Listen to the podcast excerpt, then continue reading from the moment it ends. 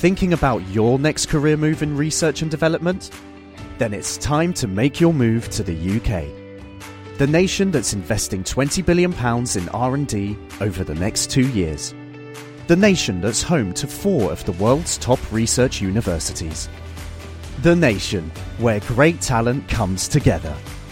Visit gov.uk forward slash great talent to see how you can work, live and move to the U K.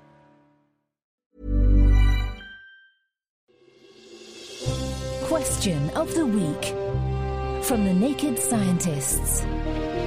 This week, is light a bit too light?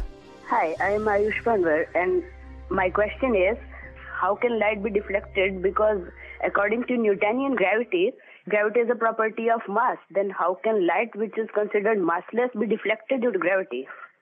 Light has no mass, apparently, so what little trick is gravity using to make a beam of light bend? I'm Andrew Pontzen. I'm a researcher at the Kavli Institute for Cosmology at the University of Cambridge, and I also appear every month on the Naked Astronomy podcast. So, actually, regardless of the mass of the object, the acceleration caused by gravitational pull is the same for any object.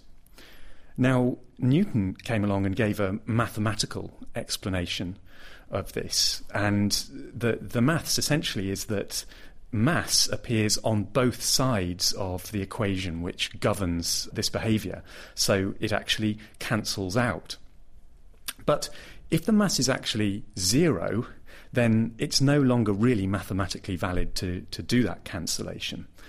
Nonetheless, it's certainly true experimentally and mathematically that as you go to smaller and smaller and smaller masses, these things are still deflected in the same way by gravity. But since there's this sort of mathematical paradox of trying to divide by zero, that isn't conclusive. And to get the full mathematical answer actually requires coupling a description of what we call electromagnetic waves, that's the uh, kind of physics underlying the way that light travels, to Einstein's theory of gravity, which is general relativity.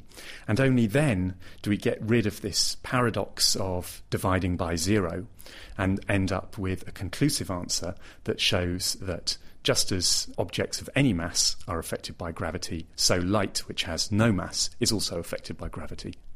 So what is it that relativity tells us about gravity that can help us solve the problem? So in the end, Einstein's description of gravity, which is general relativity, tells us that the effect of gravity is caused by distortions in space and time itself. Now, if you do something as fundamental as distorting space and time and, and reshaping it, then anything that lives inside space and time will be affected. And that includes waves. And so waves can be bent and can follow different paths if you change the geometric properties of the space they live in. Gravity can effectively bend space and time, meaning that anything in its field is also distorted, and that includes light. Lovely answer from Imat Fal on the forum, who went into a little more detail explaining how light follows a geodesic. Under gravity, this is the shortest distance it can travel from one point to another within curved space. And now for something else, also subject to the whim of space-time fluctuations, germs. This is Emilio Romero. I'm calling from Guayaquil, Ecuador. First of all, congratulations on a great show. Now my question. The other day, after watching a T V commercial, my daughter asked me, how do we know that certain disinfectants kill ninety-nine point nine percent of the germs? And what would happen if we use it twice? Would that kill one hundred percent? Thank you. Can a double washing clean your hands of all bacteria and viruses, or should we just carry boxes of latex gloves everywhere we go?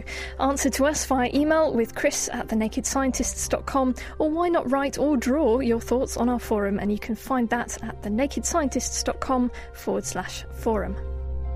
Question of the Week is part of the Naked Scientists podcast and supported by the Wellcome Trust and U K Fast. Look us up online at naked scientists dot com.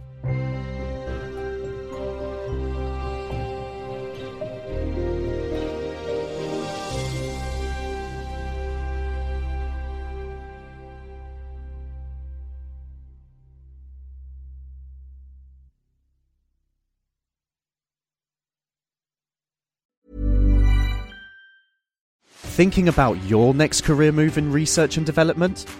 Then it's time to make your move to the U K, the nation that's investing twenty billion pounds in R and D over the next two years.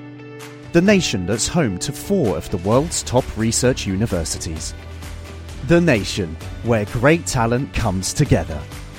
Visit gov.uk forward slash great talent to see how you can work, live and move to the U K.